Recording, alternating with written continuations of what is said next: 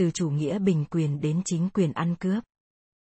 Hồi năm 1979, trong khi cùng vài người bạn là nhà truyền giáo ngồi máy bay lượn trên một vùng đầm lầy ở New Guinea, tôi nhìn thấy vài túp lều cách đó nhiều dặm. Viên phi công giải thích cho tôi biết rằng mới đây, ở nơi nào đó giữa vùng đầm lầy mênh mông dưới kia, một nhóm thợ săn cá sấu người Indonesia đã tình cờ chạm trán một nhóm dân du mục New Guinea. Cả hai nhóm đều hoảng loạn, và cuộc đụng độ kết thúc bằng việc nhóm người Indonesia bắn chết mấy người trong đám dân du mục. Những người bạn truyền giáo của tôi đoán rằng toán dân du mục kia thuộc một nhóm gọi là người pha yêu chưa hề tiếp xúc với thế giới bên ngoài. Người ta chỉ biết đến họ qua lời tường thuật của những người láng giềng vốn sợ họ đến chết khiếp, ấy là nhóm du mục Kirikiri từng được tiếp xúc với các nhà truyền giáo. Những tiếp xúc đầu tiên giữa người ngoài với các nhóm dân New Guinea luôn ẩn chứa hiểm nguy, nhưng lần này thì đặc biệt lành ít dữ nhiều. Dẫu vậy, anh bạn đất của tôi vẫn dùng trực thăng bay vào gặp người pha yêu, những mong lập được quan hệ hữu hảo với họ. Cuối cùng anh cũng quay về, bình an vô sự nhưng thần hồn nát thần tính, và anh kể cho chúng tôi nghe một câu chuyện ly kỳ. Hóa ra người pha yêu sống thành từng gia đình giải rác khắp nơi trên đầm lầy, mỗi năm chỉ gặp nhau một, hai lần để trao đổi cô dâu. Đức đến thăm đúng vào một dịp người pha yêu tụ tập nhau như vậy, khoảng vài chục người. Với chúng ta, vài chục người chỉ là một cuộc tụ tập nhỏ, bình thường, nhưng với người pha yêu đó là một sự kiện hiếm có và đáng sợ. Những kẻ giết người bất ngờ chạm trán với người thân của kẻ mình đã giết. Chẳng hạn, một người pha yêu phát hiện ra một người là kẻ giết cha mình.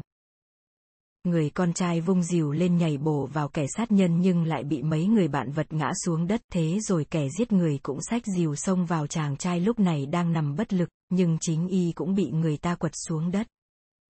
Cả hai đều bị giữ chặt, cứ gào thét vì phẫn uất cho đến khi kiệt sức không làm gì nổi nữa mới được buông ra.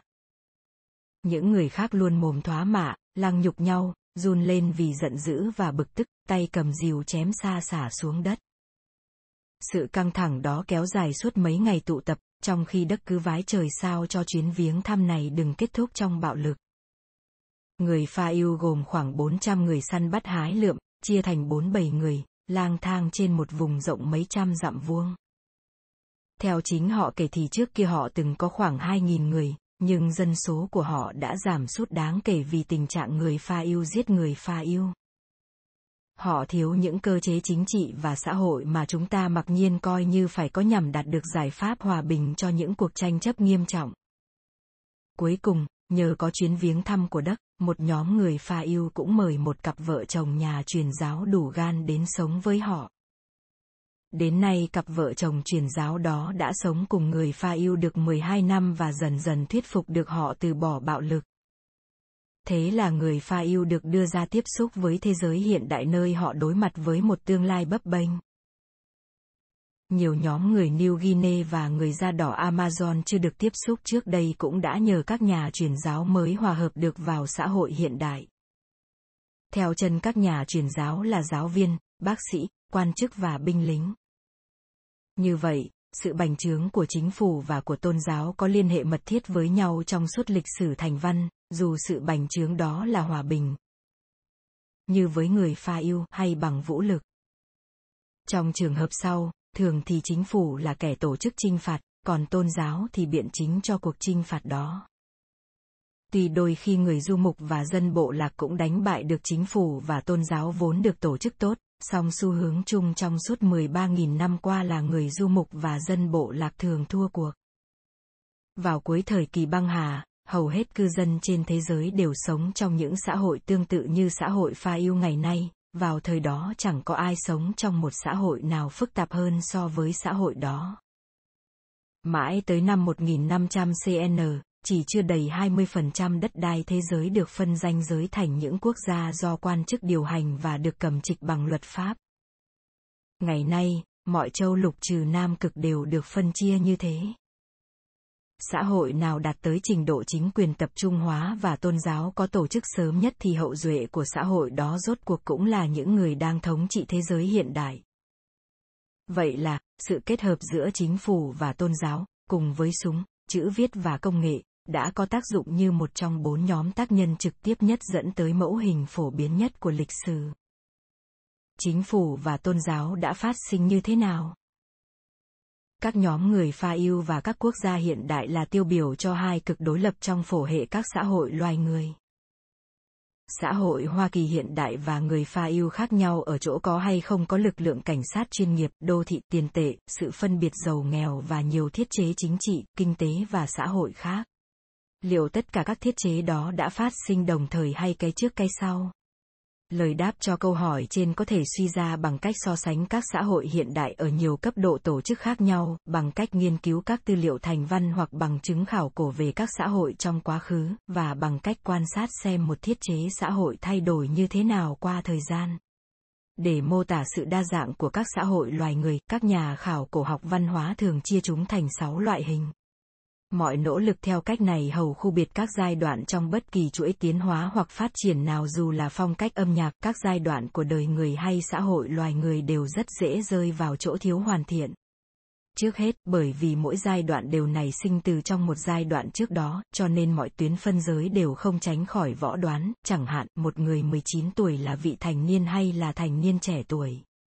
Thứ hai, các giai đoạn phát triển thường không phải bất biến, cho nên những ví dụ mà người ta hay gán ghép cho cùng một giai đoạn đều thường cọc cạch không đồng nhất, chẳng hạn, Bram và Liszt chắc phải đội mồ sống dậy nếu như hai ông biết ngày nay người ta xếp hai ông vào cùng một thời kỳ lãng mạn. Tuy nhiên, việc phân giới các giai đoạn một cách võ đoán vẫn có ích bởi nhờ vậy ta có một cái nhìn khái quát ngõ hầu có thể thảo luận về sự đa dạng của âm nhạc và các xã hội loài người, miễn là ta luôn luôn ghi nhớ những hạn chế nói trên. Trong tinh thần đó, ta sẽ dùng một cách phân loại đơn giản chỉ dựa trên bốn loại hình, bầy người, ben, bộ lạc trai, tù trường quốc chíp đầm và quốc gia, state xem bảng 14.1 để hiểu các xã hội loài người.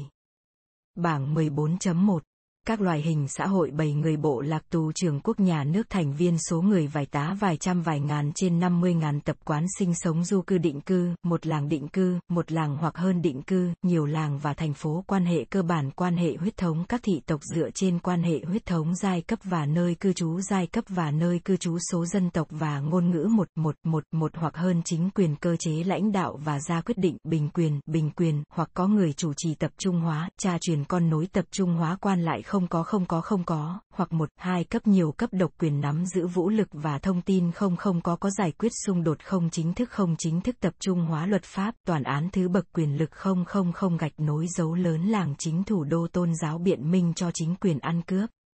không không có có gạch nối dấu lớn, không kinh tế sản xuất lương thực, không không có gạch nối dấu lớn, thâm canh thâm canh phân công lao động, không không không gạch nối dấu lớn, có có trao đổi qua lại qua lại phân phối lại cống vật, phân phối lại thuế, kiểm soát đất đai bầy người bộ, lạc tù, trưởng nhiều đối tượng xã hội phân tầng, không không có, theo huyết thống có, không, theo huyết thống nô lệ, không không, quy mô nhỏ, quy mô lớn, hàng hóa xa xỉ, không không có có kiến trúc công cộng, không không không gạch nối dấu lớn, có có chữ viết bản địa, không không không thường, có bảy người là đơn vị xã hội hội nhỏ nhất thường chỉ từ 5 đến 80 người, hầu hết có quan hệ gần gũi theo huyết thống hoặc hôn nhân. Trên thực tế, 7 người là một gia đình mở rộng hay vài gia đình mở rộng có liên hệ với nhau. Ngày nay, các bảy người sinh sống tự trị hầu như chỉ còn sót lại ở những vùng xa xôi nhất của New Guinea và Amazonia, nhưng cũng trong thời hiện đại từng có nhiều bảy người khác rơi vào sự kiểm soát của chính phủ, bị đồng hóa hoặc diệt chủng cách đây không lâu. Đó là nhiều hay hầu hết các bầy người Pygmy châu Phi, những người săn bắt hái lượm san ở Nam Phi thường gọi là người Bushman, người châu Úc bản địa, người Eskimo Inuit và người châu Mỹ bản địa ở một số khu vực nghèo tài nguyên ở châu Mỹ như Tierra del Fuego và các khu rừng khí hậu lạnh ở phía Bắc. Tất cả các bầy người hiện đại này vẫn đang là hoặc đã từng là người săn bắt hái lượm du cư chứ không phải người sản xuất lương thực định cư. Có lẽ toàn bộ nhân loại đã từng sống theo bầy người ít nhất là cho đến 40.000 năm trước, và mãi đến 11.000 năm trước hầu hết nhân loại vẫn còn sống thành bầy người. Các bầy người không có nhiều thiết chế mà chúng ta thường cho là không thiếu được trong xã hội ngày nay. Họ không có nơi thường trú duy nhất. Đất đai của bầy người được toàn bộ quần thể sử dụng chung, chứ không được chia cho từng nhóm nhỏ hoặc cá nhân. Không có sự phân công kinh tế thường trực, ngoại trừ phân công theo lứa tuổi và giới tính. Tất cả những ai có sức đều phải tìm kiếm cái ăn. Không có những thiết chế chính thức như luật pháp, cảnh sát và những khế ước nhằm giải quyết xung đột trong nội bộ bầy và giữa các bầy. Tổ chức bầy người thường được miêu tả là bình đẳng. Không có sự phân tầng xã hội chính thức thành lớp thượng lưu và lớp hạ lưu, không có chức vị cầm quyền chính thức hoặc cha truyền con nối, không có sự độc quyền nắm thông tin và độc quyền ra quyết định. Tuy nhiên, bình đẳng ở đây không nên hiểu là mọi thành viên trong bầy đều bình đẳng về uy tín và đều góp phần như nhau vào việc đưa ra quyết định. Đúng hơn, bình đẳng chỉ có nghĩa là mọi vai trò lãnh đạo trong bầy đều là không chính thức và chỉ ai có những phẩm chất như nhân cách, sức khỏe, trí thông minh và khả năng chiến đấu thì mới có thể làm lãnh đạo. Tôi đã thu thập được kinh nghiệm về bầy người từ khi còn ở vùng đất thấp lắm đầm lầy ở New Guinea nơi người Pha yêu sinh sống, một vùng được gọi là Bình Nguyên Hồ. Ở đó tôi vẫn còn gặp những gia đình mở rộng chỉ gồm giam người lớn cùng với con cái và người già kèm theo, sống trong những túp lều thô sơ dọc theo dòng nước, đi lại bằng ghe hoặc đi bộ. Tại sao cư dân Bình Nguyên Hồ vẫn tiếp tục sống như những bầy người du cư trong khi hầu hết những dân tộc New Guinea khác và hầu hết các dân tộc khác trên khắp thế giới ngày nay đều sống thành những quần thể định cư lớn? Lý do là ở chỗ vùng này thiếu những nguồn tài nguyên địa phương tập trung cho phép nhiều người có thể sống cùng nhau, và cho đến khi các nhà truyền giáo đưa các loại cây trồng vào, vùng này cũng thiếu những loại cây bản địa khả dĩ cho phép canh tác với năng suất cao. Lương thực chính của các bầy người vùng này là cây cọ xây gâu, lõi cây cho một thứ bột cứng như hồ khi cây đến tuổi trưởng thành. Các bầy người này sống du cư bởi một khi đã cắt hết cây xây gâu trưởng thành ở một vùng thì họ phải đi nơi khác. Số lượng người trong bầy người luôn luôn ít ỏi là vì dịch bệnh. Nhất là sốt rét, thiếu nguyên liệu thô trong đầm lầy. Kể cả đá để làm công cụ cũng phải trao đổi mới có, và bởi vùng đầm lầy chỉ có thể cho con người một lượng lương thực hạn chế. Những hạn chế tương tự đối với các nguồn tài nguyên mà công nghệ hiện nay có thể tiếp cận cũng tồn tại cả ở những vùng trên thế giới nơi mới đây thôi còn do các bầy người khác chiếm cứ. Các loài vật gần gũi chúng ta nhất là hắc tinh tinh, khỉ đột và đười ươi châu Phi. Bonobo cũng sống theo bầy. Toàn thể loài người Hàn cũng từng sống theo bầy, cho tới khi công nghệ tìm kiếm lương thực được cải tiến cho phép một số người săn bắt hái lượm có thể định cư ở một số khu vực giàu tài nguyên. Bảy người là tổ chức chính trị, kinh tế và xã hội mà chúng ta thừa hưởng từ lịch sử tiến hóa hàng triệu năm của nhân loại. Mọi sự phát triển của chúng ta sau giai đoạn bảy người chỉ diễn ra trong vòng vài vạn năm trở lại đây. Giai đoạn đầu tiên tiếp theo bảy người được gọi là bộ lạc. Khác với bảy người, bộ lạc có quy mô lớn hơn. Thường vài trăm người chứ không phải chỉ vài chục người và thường có nơi cư trú cố định. Tuy nhiên, một số bộ lạc, thậm chí một số tù trưởng quốc cũng bao gồm những người chăn nuôi di chuyển theo mùa. Tiêu biểu cho tổ chức bộ lạc là những cư dân vùng cao ở New Guinea. Đơn vị chính trị của những người này trước khi xuất hiện chính quyền thuộc địa là làng hoặc một cụm làng có quan hệ mật thiết với nhau định nghĩa chính trị này về bộ lạc thường nhỏ hơn nhiều so với cái mà các nhà ngôn ngữ học và nhân chủng học hàm ý khi định nghĩa về bộ lạc, cụ thể là một nhóm người cùng chung ngôn ngữ và văn hóa. Chẳng hạn, vào năm 1964 tôi bắt đầu làm việc giữa một nhóm dân vùng cao gọi là người Fore. Theo tiêu chí ngôn ngữ và văn hóa thì khi đó có 120.000 người Fore, nói hai phương ngữ khác nhau nhưng có thể hiểu nhau và sống trong 65 làng, mỗi làng khoảng vài trăm người. Nhưng chẳng có sự thống nhất chính trị nào giữa các làng thuộc nhóm ngôn ngữ Phore cả. Mỗi làng đều dính vào một thứ chiến tranh kiểu kính vạn hoa, thay đổi liên minh xoành xoạch với tất cả các làng lân cận bất kể là người Phore hay những người nói tiếng khác.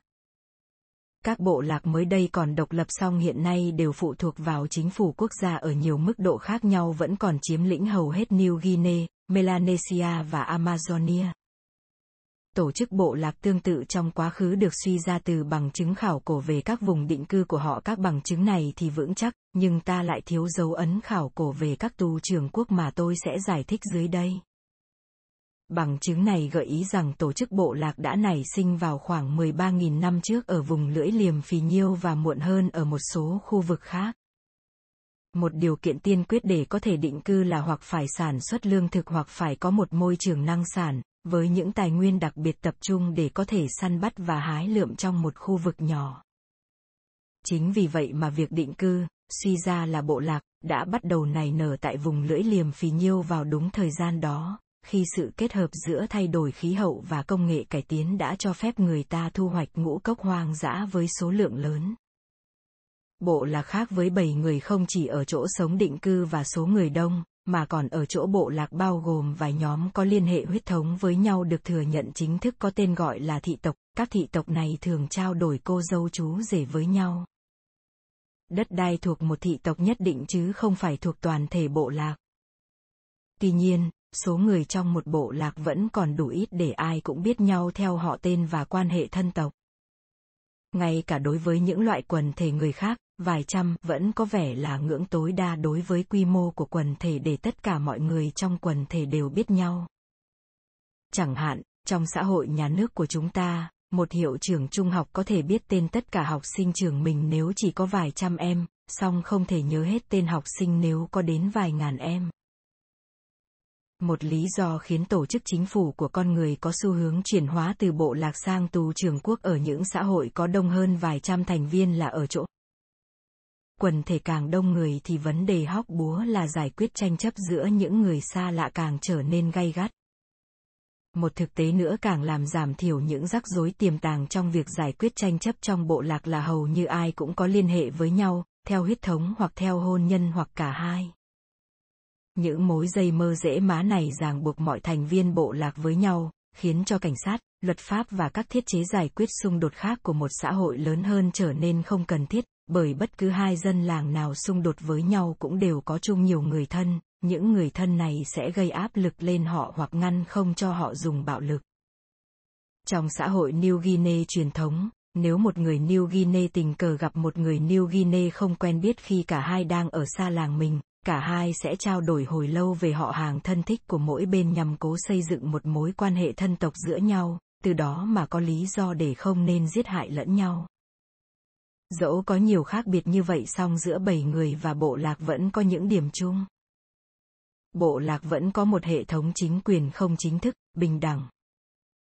Tất cả mọi người đều tham gia vào việc nắm thông tin và ra quyết định. Ở vùng cao New Guinea, tôi đã quan sát nhiều cuộc họp làng mà ở đó tất cả người lớn trong làng đều có mặt, ngồi trên mặt đất, từng người một phát biểu, chẳng có vẻ gì là có một người chủ trì cuộc thảo luận. Nhiều làng vùng cao cũng có một người đóng vai trò thủ lĩnh, ấy là người đàn ông có ảnh hưởng nhất trong làng. Nhưng vị thủ lĩnh này không hề có trụ sở làm việc chính thức và chỉ có quyền lực hạn chế.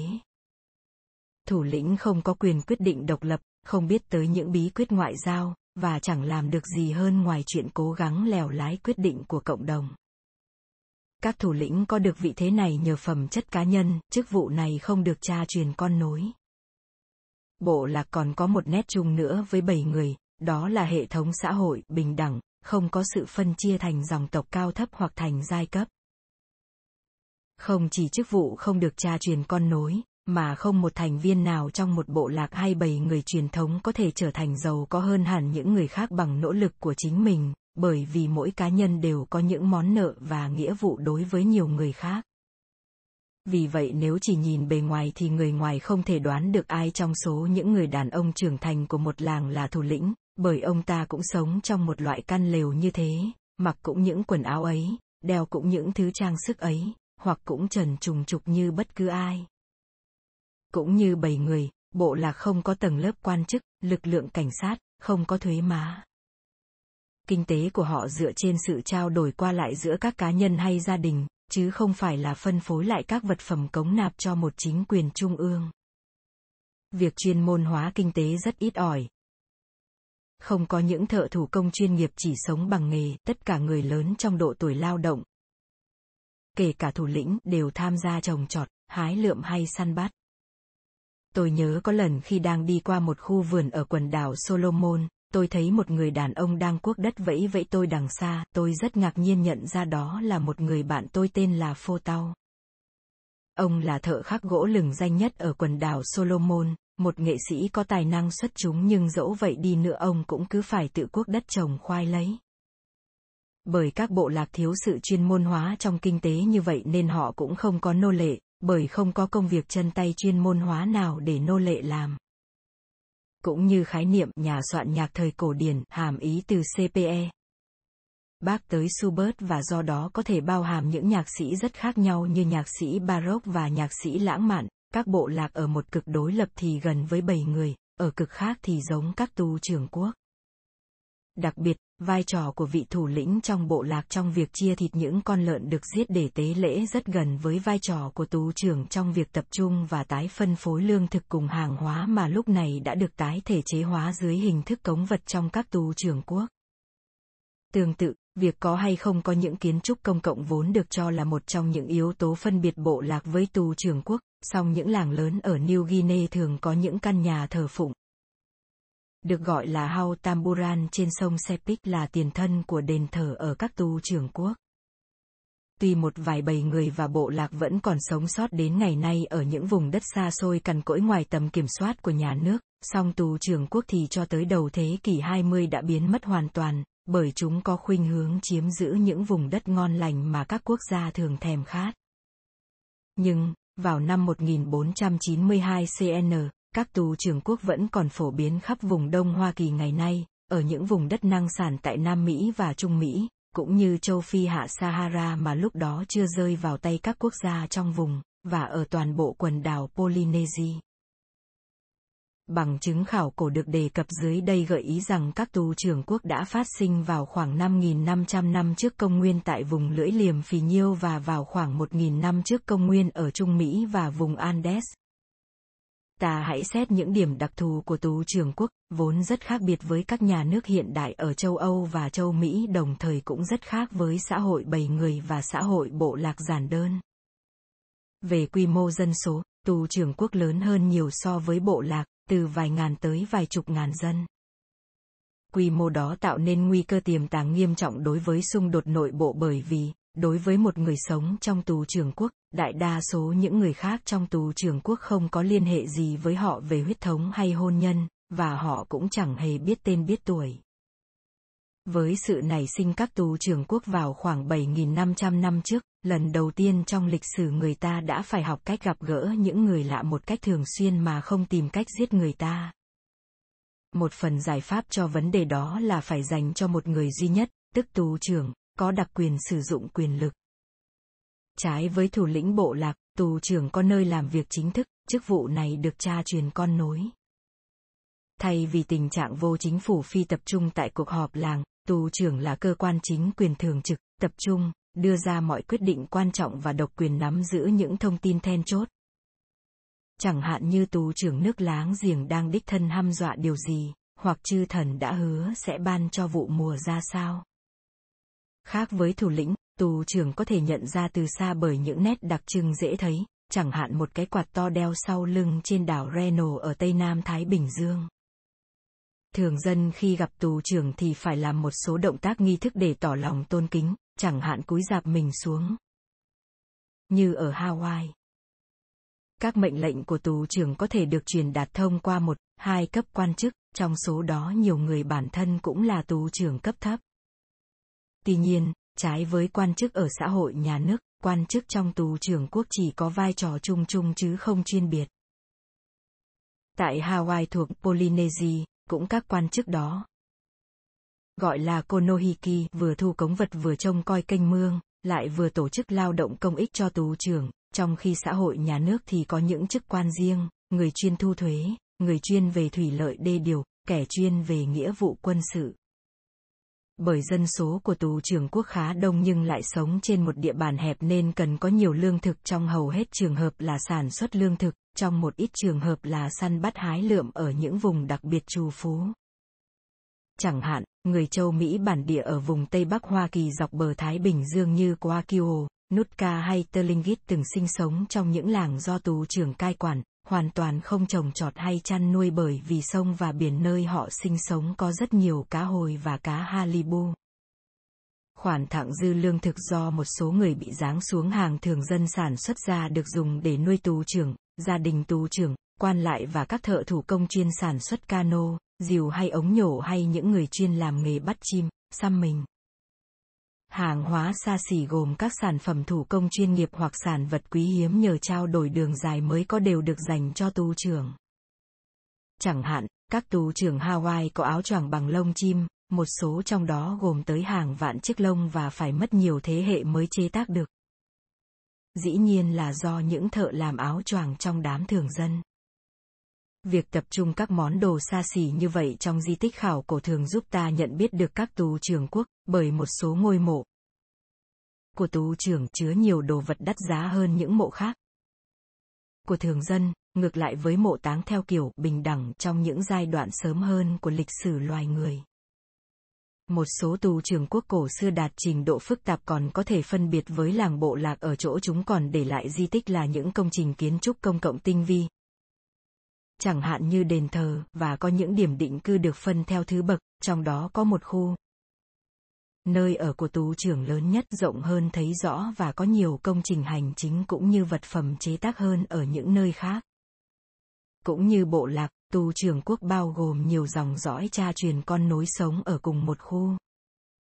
Tuy vậy, trong khi các dòng dõi ở bộ lạc đều là những gia tộc bình đẳng với nhau thì ở tù trưởng quốc, mọi thành viên của dòng dõi tù trưởng đều được hưởng những đặc quyền có tính gia truyền.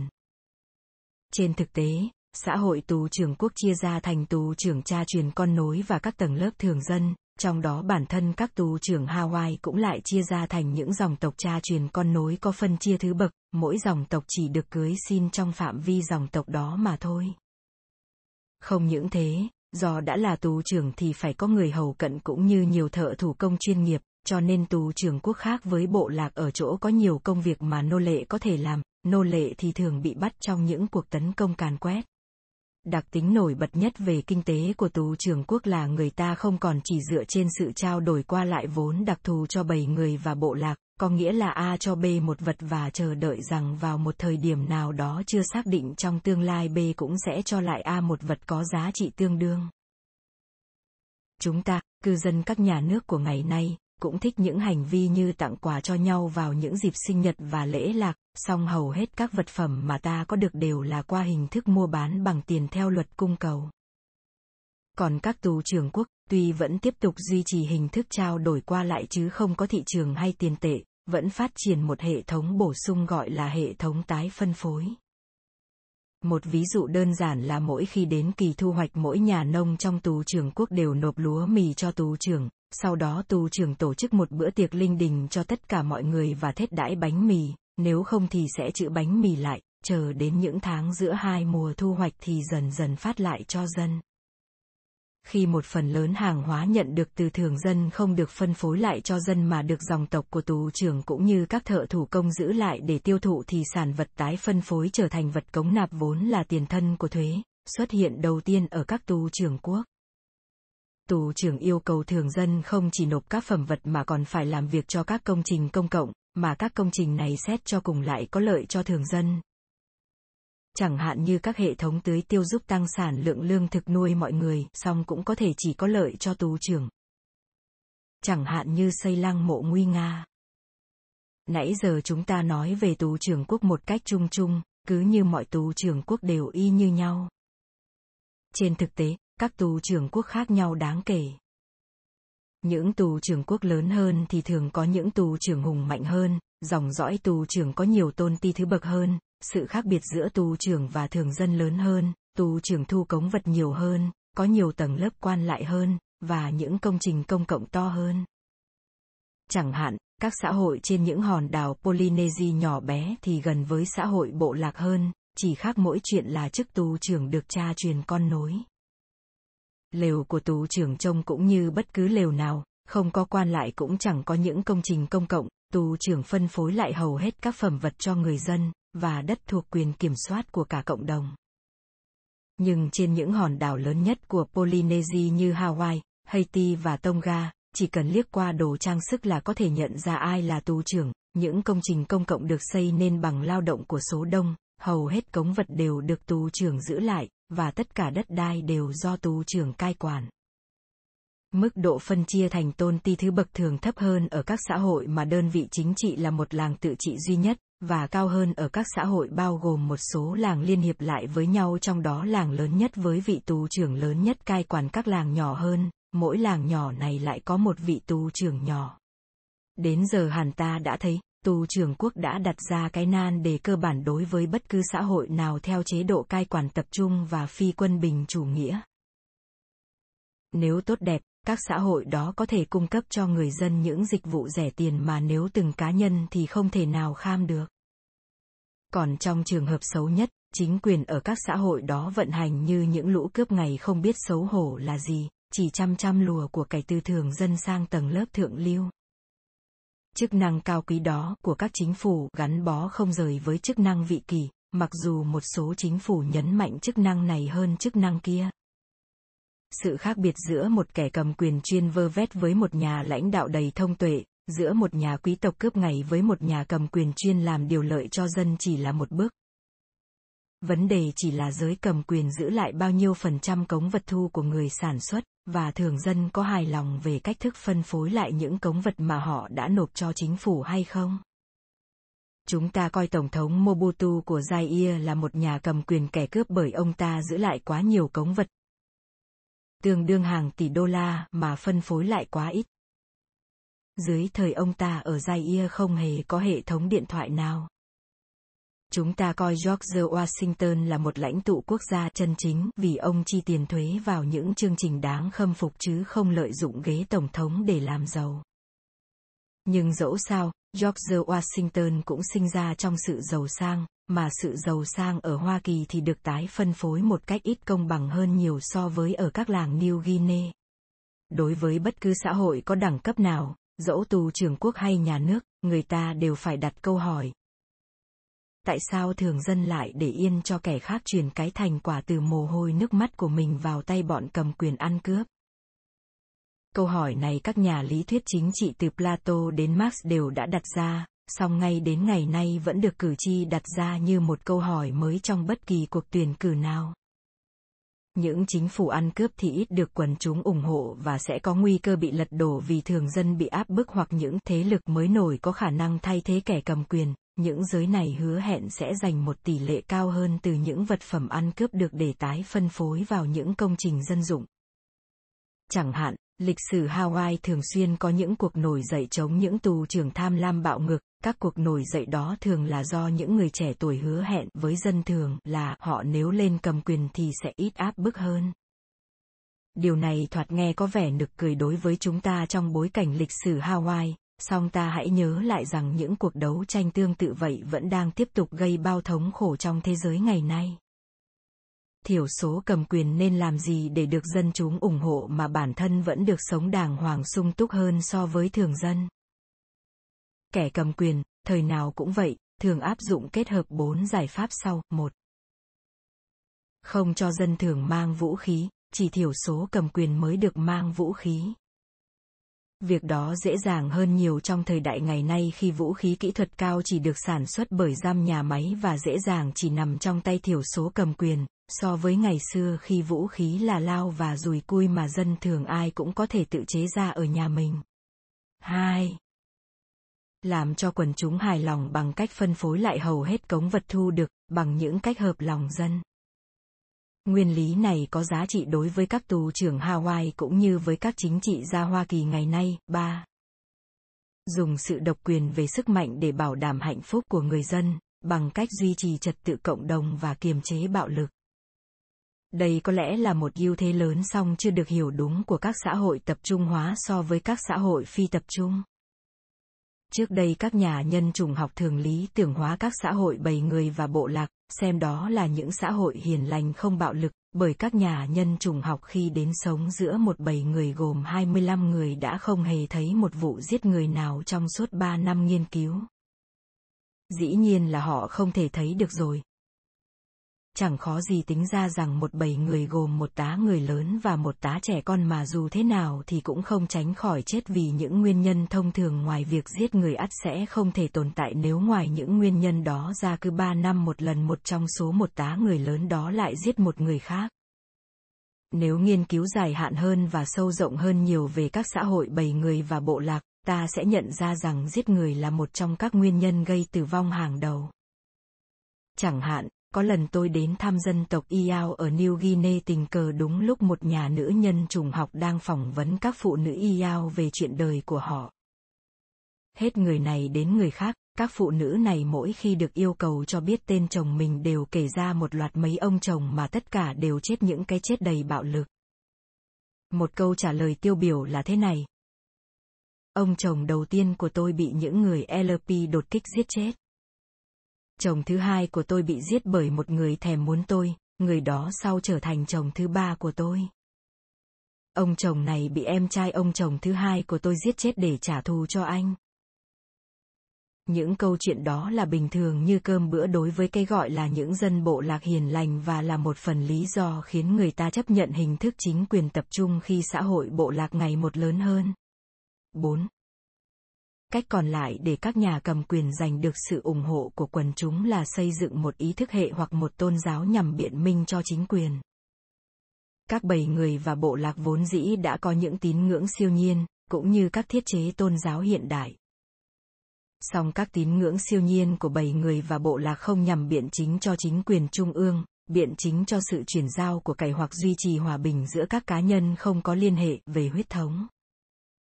khi tín ngưỡng siêu nhiên mang lấy những chức năng đó và trở nên thể chế hóa, chúng biến thành cái mà chúng ta gọi là tôn giáo. Các tù trưởng Hawaii là tiêu biểu cho các tù trưởng hoặc nhà cầm quyền ở bất cứ nơi nào khác trong việc tự nhận mình là thần linh, hậu duệ của thần linh hay ít nhất là trung gian liên lạc với thần linh. Tù trưởng tuyên bố mình phụng sự nhân dân bằng cách làm trung gian giữa họ với thần linh và đọc thần chú cầu mưa, mong cây trồng tươi tốt và đánh cá được mùa.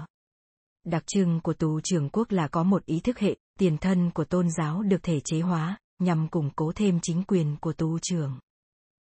Tù trưởng có thể là sự kết hợp nhà lãnh đạo chính trị với nhà tư tế trong cùng một con người, hoặc hỗ trợ một nhóm nhà tư tế riêng biệt, chức năng của nhóm này là biện chính cho tù trưởng về phương diện ý thức hệ.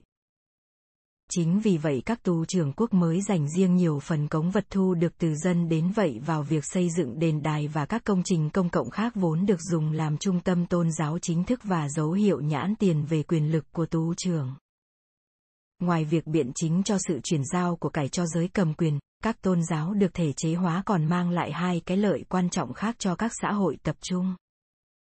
Thứ nhất, nhờ có một ý thức hệ hay tôn giáo chung mà người ta giải quyết được vấn đề làm sao những cá nhân không có liên hệ gì với nhau có thể cùng chung sống mà không giết hại nhau bằng cách khiến hai người gắn bó với nhau bởi một mối liên hệ không dựa trên dòng máu. Thứ hai, nó cho người ta có một động cơ ngoài động cơ tư lợi mang tính di truyền để hy sinh mạng sống mình vì người khác bằng cái giá một ít thành viên của xã hội chết trên chiến trường như những chiến binh, toàn xã hội trở nên hữu hiệu hơn nhiều trong việc chinh phục các xã hội khác hay kháng cự những trước cuộc tấn công của kẻ thù. Các thể chế chính trị, kinh tế và xã hội quen thuộc nhất với chúng ta ngày nay là thể chế nhà nước mà hiện nay đang thống trị trên toàn bộ đất liền của thế giới trừ châu Nam Cực. Nhiều nhà nước cổ đại và tất cả các nhà nước hiện đại đều có tầng lớp cầm quyền có học thức, nhiều nhà nước hiện đại còn có cả quần chúng có học thức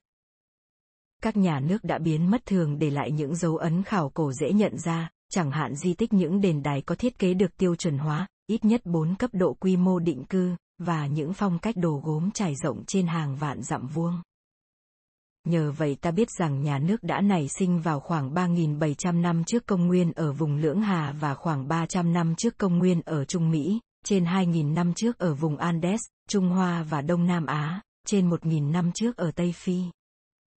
Vào thời hiện đại người ta vẫn thường xuyên chứng kiến những nhà nước hình thành từ tu trưởng quốc. Nhờ đó ta nắm được nhiều thông tin về các nhà nước trong quá khứ và quá trình hình thành chúng, nhiều hơn gấp bội so với thông tin về các tù trưởng quốc, bộ lạc và bầy người trong quá khứ. Ảnh 17 Một người Bắc Mỹ bản địa tù trưởng ngựa đốm của bộ lạc Pony thuộc vùng đồng bằng lớn. Ảnh 18 Một người Bắc Mỹ bản địa khác. Một phụ nữ Navajo thuộc vùng Tây Nam Hoa Kỳ. Ảnh 19 Một phụ nữ Tangus vùng Siberia. Ảnh 20 Một phụ nữ Java đang gặt lúa. Ảnh 12 và 13 mô tả những người nói các ngôn ngữ Austronesia. Ảnh 21 Một phụ nữ Polynesia, cư dân đảo Rapa thuộc Thái Bình Dương nhiệt đới, cách Java 7.000 dặm. 11.200 km về phía đông. Ảnh 22 Một bé gái Trung Hoa đang đi hái măng. Ảnh 23 Một phụ nữ coi sàn ở sa mạc Kalahari, nước Botswana, miền Nam châu Phi. Ảnh 24 Một cô gái Pygmy ở vùng rừng Aituri, châu Phi xích đạo. Ảnh 25 Một người Đông Phi nói tiếng Nilo-Sahara. Một người đàn ông Nuơ ở Sudan. Ảnh 26 một phụ nữ Đông Phi nói tiếng Niger Congo nhưng không phải Bantu. Một phụ nữ gian đê ở Sudan. Ảnh 27 Một bà mẹ Kenya cùng con gái ngồi trên giường có răng màn để chống mũi truyền bệnh sốt rét. Ảnh 28 Nhân sư và đại kim tự tháp ở Giza, dựng nên bởi các hoàng đế Ai Cập. Pharaoh thuộc vương triều thứ tư, một trong các nhà nước xưa nhất thế giới. Ảnh 29 Ngôi đền tạc từ đá nguyên khối ở Petra, công trình của vương quốc Nabatea từng hưng thịnh vào khoảng 2.000 năm trước, ở khu vực nay là nước Jordan. Ảnh 30 Một cô gái Nhật đang viết chữ bằng bút lông. Ảnh 31 Các nông dân Nhật Bản làm việc trên đồng lúa. Nông nghiệp thâm canh có tưới tiêu ở Nhật Bản nuôi sống một trong những xã hội có mật độ dân cư cao nhất thế giới. Ảnh 32 Ảnh chụp từ trên không các tòa nhà chọc trời ở khu Shibuya, Tokyo, Nhật Bản, một trong những xã hội giàu có nhất và tiên tiến nhất về công nghệ ngày nay. Các nhà nước sơ khai vẫn giữ nhiều đặc điểm của những tù trưởng quốc lớn. Gồm nhiều bộ lạc. Chúng tiếp tục tăng trưởng về quy mô từ 7 người đến bộ lạc rồi đến tù trưởng quốc. Trong khi dân số của tù trưởng quốc thường từ giam ngàn cho tới ít vạn người thì dân số của hầu hết nhà nước hiện đại vượt quá một triệu người, Trung Hoa đến những hơn một tỷ. Vị trí của tù trưởng lớn nhất có thể trở thành thủ đô của nhà nước. Các trung tâm dân cư khác của nhà nước ngoài thủ đô ra cũng có thể là những thành phố thật sự, điều này không có ở tù trưởng quốc. Thành phố khác với làng ở chỗ có những công trình công cộng đồ sộ, cung điện của nhà cầm quyền, có sự tích lũy của cải từ cống vật hoặc thuế, và tập trung những người làm các công việc khác ngoài sản xuất lương thực. Các nhà nước buổi đầu thường có một nhà lãnh đạo cha truyền con nối với danh vị tương đương với vua, giống như một tù trưởng tối cao và thậm chí càng độc chiếm hơn về quyền nắm giữ thông tin, quyền ra quyết định và quyền cai trị. Ngay cả trong những nền dân chủ ngày nay, chỉ một ít cá nhân mới có thể tiếp nhận những tri thức cốt yếu, kiểm soát dòng thông tin truyền đến những người còn lại trong chính phủ và do đó kiểm soát quá trình ra quyết định. Chẳng hạn, trong cuộc khủng hoảng tên lửa Cuba hồi năm 1962, lúc đầu Tổng thống Kennedy chỉ cho phép một ủy ban chấp hành gồm 10 người thuộc Hội đồng An ninh Quốc gia do chính ông bổ nhiệm được tiếp cận thông tin và tham gia những cuộc thảo luận có vai trò quyết định liệu cuộc chiến hạt nhân có nhấn chìm nửa tỷ người hay không, khi cần ra những quyết định cuối cùng, ông thu hẹp lại chỉ còn một nhóm gồm bốn thành viên trong đó có chính ông và ba vị bộ trưởng nội các. Việc kiểm soát từ trung ương có ảnh hưởng sâu xa hơn và sự tái phân phối kinh tế dưới dạng cống vật. Nay được đổi tên thành thuế là rộng rãi hơn ở nhà nước so với ở tù trưởng quốc. Sự chuyên môn hóa trong kinh tế là cực đoan hơn, cho đến độ ngày nay thậm chí nông dân cũng không còn tự cấp tự túc được nữa.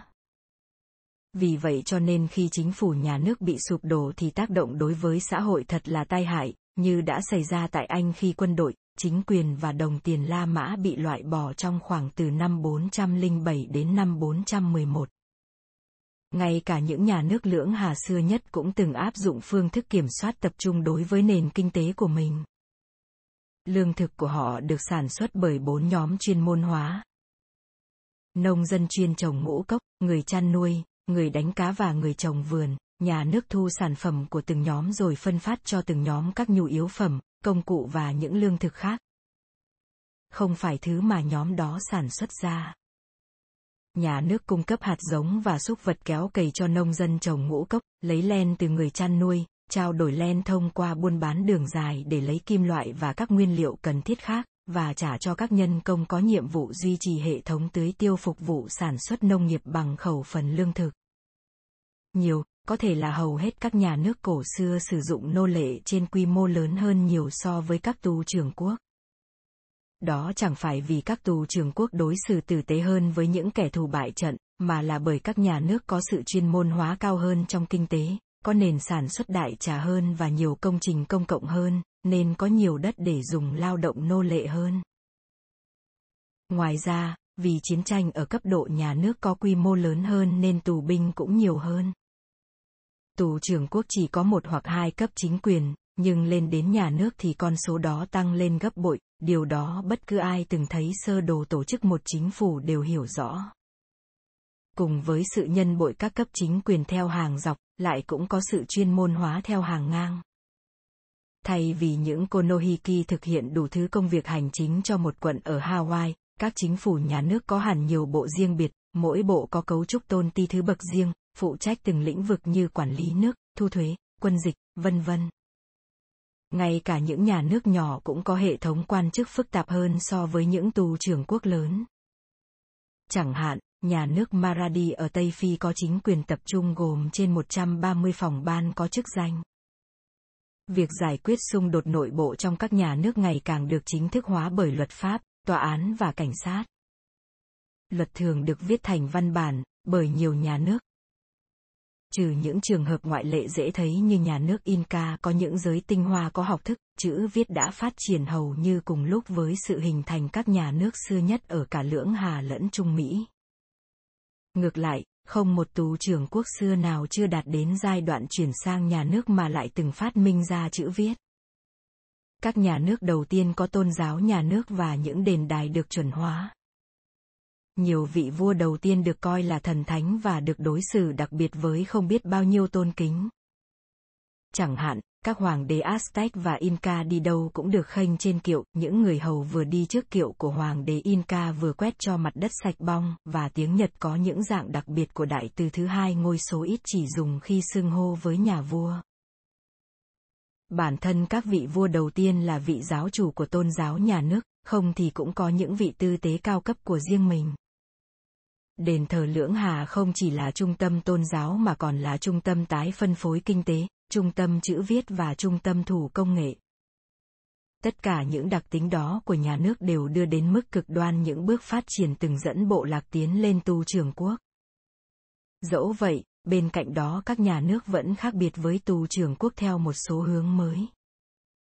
Khác biệt cơ bản nhất trong số này là nhà nước được tổ chức trên phương châm chính trị và lãnh thổ, chứ không phải trên phương châm quan hệ huyết thống như bầy người, bộ lạc và tu trưởng quốc giản đơn. Hơn nữa, bầy người và bộ lạc thì luôn luôn còn tù trưởng quốc thì thường bao gồm chỉ một nhóm dân tộc và ngôn ngữ duy nhất. Thế nhưng nhà nước đặc biệt là những cái gọi là đế quốc hình thành bằng cách hợp nhất hoặc chinh phục nhiều nhà nước thường là đa dân tộc và đa ngôn ngữ. Quan lại nhà nước thường được chọn không phải chủ yếu dựa trên quan hệ thân tộc như ở tú trường quốc, mà là những người chuyên môn được lựa chọn ít nhất cũng một phần trên cơ sở đào tạo và năng lực. Ở các nhà nước về sau, kể cả hầu hết các nhà nước ngày nay, vị trí lãnh đạo thường không phải cha truyền con nối, và nhiều nhà nước đã từ bỏ toàn bộ hệ thống giai cấp chính thức cha truyền con nối thừa hưởng từ thời tu trưởng quốc. Trong suốt 13.000 năm qua trong lịch sử loài người, xu hướng chủ đạo là những đơn vị nhỏ hơn, ít phức tạp hơn bị thay thế bằng những đơn vị lớn hơn, phức tạp hơn. Hiển nhiên, đó chẳng qua là một xu hướng dài hạn trung bình, bởi có vô số những sự chuyển dịch từ hướng này sang hướng nọ và ngược lại. Cứ 1.000 trường hợp hợp nhất thì lại có 999 trường hợp phân liệt. Đọc báo chúng ta cũng biết rằng những đơn vị lớn, chẳng hạn như Liên Xô cũ, Nam Tư và Tiệp khác có thể phân liệt thành những đơn vị nhỏ hơn, cũng như đế quốc của Alexander Đại Đế hơn 2.000 năm trước. Những đơn vị phức tạp hơn không phải bao giờ cũng chinh phục được những đơn vị kém phức tạp hơn, mà ngược lại còn có thể không địch nổi chúng, như khi đế quốc La Mã bị các tù trưởng quốc dã man sâu xé còn đế quốc Trung Hoa thì bị tù trưởng quốc Mông Cổ xâm lăng. Song xu hướng dài hạn vẫn là tiến dần tới những xã hội lớn và phức tạp mà đỉnh cao là nhà nước. Cũng hiển nhiên là, sở dĩ các nhà nước có thể chiến thắng những đơn vị xã hội đơn giản hơn khi hai bên đụng độ nhau là do các nhà nước thường có ưu thế về vũ khí và các công nghệ khác, và ưu thế rất lớn về dân số. Nhưng còn có hai ưu thế tiềm tàng khác nữa gắn liền với tù trưởng quốc và nhà nước. Thứ nhất, khi quyền gia quyết định chỉ tập trung ở một người, người đó có ưu thế là có thể huy động quân đội và nguồn lực. Thứ hai, các tôn giáo chính thức và nhiệt tình ái quốc của nhiều nhà nước khiến cho quân đội của họ chiến đấu quên mình. Ở các nhà nước hiện đại ngày nay, cái nhiệt tình chiến đấu quên mình vì nước đó được nhà trường, tôn giáo và chính phủ lập trình sẵn cho công dân chúng ta một cách mạnh mẽ đến mức chúng ta quên mất rằng nó đã là một bước ngoặt cơ bản đến thế nào trong lịch sử loài người trước đây. Mỗi nhà nước đều có những khẩu hiệu riêng nhằm thôi thúc công dân sẵn sàng chết nếu cần vì nhà nước, vì nhà vua và đất nước như của anh, vì thượng đế và tây ban nha por dios y españa của tây ban nha, vân vân những tình cảm tương tự cũng từng kích động những chiến binh Aztec hồi thế kỷ 16. Không có gì sánh được với cái chết trong chiến trận, không gì sánh được cái chết nở hoa xiết bao quý báu với người, vị thần quốc hồn quốc túy Huitzilopochtli của người Inca kẻ ban sự sống. Tôi nhìn thấy nó ở xa kia, tim tôi mong mỏi nó. Những tình cảm đó không thể có được ở bầy người và bộ lạc. Các bạn New Guinea của tôi từng kể cho tôi nhiều câu chuyện về những cuộc chiến tranh bộ lạc trước kia của họ, trong những câu chuyện đó không một lần nào họ nhắc tới lòng ái quốc kiểu bộ lạc, nhiệm vụ cảm tử hay bất cứ hành vi quân sự nào khác mà dù biết mình có thể mất mạng người ta vẫn sẵn sàng thực hiện. Thay vì vậy, các cuộc tấn công thường khởi đầu bằng cách phục kích hoặc bằng lực lượng vượt trội, sao cho hạn chế bằng mọi giá cái rủi ro mình có thể mất mạng vì bộ lạc của mình song chính thái độ đó đã làm hạn chế nghiêm trọng các lựa chọn quân sự của bộ lạc so với các xã hội nhà nước. Lẽ tự nhiên, cái khiến cho những kẻ cuồng tín ái quốc và cuồng tín tôn giáo trở thành những đối thủ nguy hiểm đến vậy không phải là cái chết của bản thân kẻ cuồng tín, mà là việc họ sẵn sàng chấp nhận hy sinh tính mạng của nhiều người trong số họ để tiêu diệt hay đè bẹp kẻ thù. Chủ nghĩa cuồng tín trong chiến tranh, kiểu đã khiến người Thiên Chúa giáo và người Hồi giáo tiến hành những cuộc chinh phục được ghi trong sử sách, có lẽ mãi đến khi tù trưởng quốc và nhất là nhà nước xuất hiện trong vòng 6.000 năm trở lại đây thì nó mới xuất hiện trên trái đất. Bằng cách nào các xã hội nhỏ, phi tập trung hóa, dựa trên cơ sở thân tộc đã tiến hóa thành những xã hội lớn, tập trung hóa mà trong đó hầu hết thành viên không có quan hệ họ hàng gần gũi với nhau. Sau khi khảo sát các giai đoạn trong sự chuyển hóa từ bầy người lên nhà nước, giờ chúng ta đặt ra câu hỏi. Cái gì đã thúc đẩy các xã hội tự chuyển hóa mình như vậy? Ở nhiều thời điểm trong lịch sử, các nhà nước đã phát sinh một cách độc lập hoặc, như các nhà nhân chủng học văn hóa nói, một cách nguyên thủy, nghĩa là không hề có nhà nước nào khác tồn tại từ trước ở xung quanh chúng. Nhà nước nguyên thủy phát sinh ít nhất một lần, cũng có thể nhiều lần, ở tất cả các lục địa ngoại trừ Australia và Bắc Mỹ. Các nhà nước tiền sử bao gồm các nhà nước ở Lưỡng Hà, Bắc Trung Hoa, thung lũng sông Nin và sông Ấn, Trung Mỹ, vùng Andes và Tây Phi. Các nhà nước bản địa có tiếp xúc với các nhà nước châu Âu đã nhiều lần phát sinh từ tú trường quốc trong vòng ba thế kỷ gần đây nhất ở Madagascar, Hawaii, Haiti và nhiều vùng của châu Phi. Các tù trưởng quốc phát sinh nguyên thủy thậm chí còn thường gặp hơn, ở tất cả các khu vực kể trên và còn ở cả vùng Đông Nam và Tây Bắc của Bắc Mỹ, vùng Amazon, Polynesia và châu Phi hạ Sahara. Tất cả các nguồn phát sinh xã hội phức tạp nói trên cho ta một cơ sở dữ liệu phong phú nhằm thấu hiểu sự phát triển của các xã hội đó.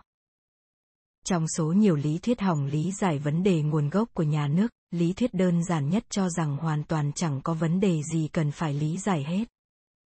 Aristotle cho rằng nhà nước là điều kiện tự nhiên của xã hội loài người, không cần phải lý giải gì cả. sai lầm của ông có thể hiểu được, bởi vì hẳn tất cả những xã hội mà ông biết các xã hội Hy Lạp vào thế kỷ thứ tư trước công nguyên thảy đều là nhà nước cả.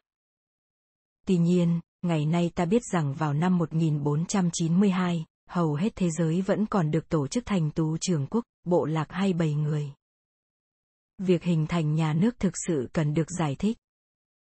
Lý thuyết kế tiếp là lý thuyết quen thuộc nhất. Triết gia Pháp Jean-Jacques Rousseau cho rằng nhà nước được hình thành bởi một khế ước xã hội, một quyết định duy lý đạt được khi người ta đã tính toán lợi ích của bản thân mình, thỏa thuận với nhau rằng nếu ở trong một nhà nước thì tốt hơn là ở các xã hội giản đơn hơn, và tự nguyện từ bỏ các xã hội giản đơn hơn của họ. Thế nhưng, người ta chưa hề thấy và cứ liệu lịch sử cũng chưa hề ghi nhận được dù chỉ một trường hợp duy nhất khi nhà nước được hình thành trong bầu không khí thanh cao với sự nhìn xa trông rộng không bận chút tư lợi đó. Các đơn vị nhỏ hơn không hề tự nguyện từ bỏ chủ quyền của mình đặng hợp nhất thành đơn vị lớn hơn. Chúng chỉ hợp nhất khi bị kẻ khác chinh phục hoặc vì sức ép từ bên ngoài mà thôi. Một lý thuyết thứ ba, vẫn còn phổ biến đối với vài sử gia và nhà kinh tế học, xuất phát từ sự kiện hiển nhiên rằng ở cả lưỡng Hà lẫn Bắc Trung Hoa và Mexico, những hệ thống tưới tiêu quy mô lớn đã bắt đầu được xây dựng vào cùng khoảng thời gian khi các nhà nước bắt đầu xuất hiện. Lý thuyết này cũng lưu ý rằng bất cứ hệ thống tưới tiêu hay quản lý nguồn nước nào mà lớn và phức tạp thì đều đòi hỏi phải có chính quyền tập trung để xây dựng và duy trì nó. Như vậy là lý thuyết này biến một sự tương quan thuần túy về thời gian quan sát được thành một chuỗi nhân quả được mặc nhiên coi là đúng. Người ta đặt giả thiết rằng, người Lưỡng Hà, người Bắc Trung Hoa và người Mexico đã tiên liệu được rằng một hệ thống tưới tiêu quy mô lớn sẽ đem lại cho họ những thuận lợi nào, mặc dù vào thời điểm đó không hề có một hệ thống nào như vậy ở quanh họ trong vòng vài ngàn dặm hay thậm chí ở bất cứ đâu trên trái đất để minh họa cho họ thấy những thuận lợi ấy những con người nhìn xa trông rộng đó đã quyết định hợp nhất những tù trưởng quốc bé nhỏ kém hữu hiệu của mình lại thành một nhà nước lớn hơn có khả năng ban cho họ cái hệ thống tưới tiêu quy mô lớn đó. Tuy nhiên, cái lý thuyết thủy lực này về sự hình thành nhà nước lại cũng bị phản bác chẳng kém gì các lý thuyết về khế ước xã hội nói chung. Cụ thể hơn, nó chỉ lý giải giai đoạn cuối cùng trong sự tiến hóa của các xã hội phức tạp. Nó không nói năng gì về chuyện cái gì đã khiến bầy người tiến hóa thành bộ lạc rồi thành tu trưởng quốc trong suốt hàng bao nhiêu ngàn năm trước khi người ta nhìn thấy viễn cảnh hệ thống tưới tiêu quy mô lớn. Khi các niên đại lịch sử hoặc khảo cổ được khảo sát chi tiết, chúng không thể hỗ trợ cho quan điểm cho rằng hệ thống tưới tiêu là động lực chủ đạo cho sự hình thành nhà nước. Ở Lưỡng Hà, Bắc Trung Hoa, Mexico và Madagascar, những hệ tưới tiêu quy mô nhỏ đã tồn tại từ trước khi xuất hiện nhà nước. Sự xây dựng các hệ thống tưới tiêu quy mô lớn không đi kèm với sự xuất hiện các nhà nước, mà chỉ diễn ra mãi lâu về sau ở từng khu vực kể trên.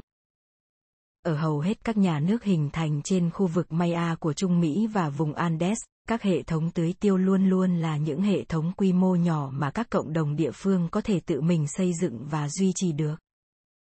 Như vậy, ngay cả ở những khu vực nơi các hệ thống quản lý nguồn nước phức tạp đã ra đời, chúng vẫn chỉ là hệ quả thứ yếu của các nhà nước vốn đã được hình thành do những nguyên nhân khác.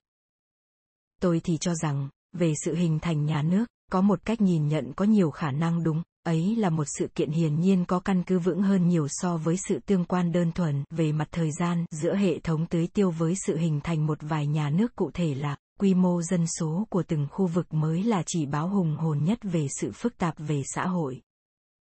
Như ta đã thấy, các bầy người chỉ có vài tá cá thể, bộ lạc chỉ có vài trăm, tù trưởng quốc có từ vài ngàn tới vài vạn, còn nhà nước thường có khoảng trên 50.000 người.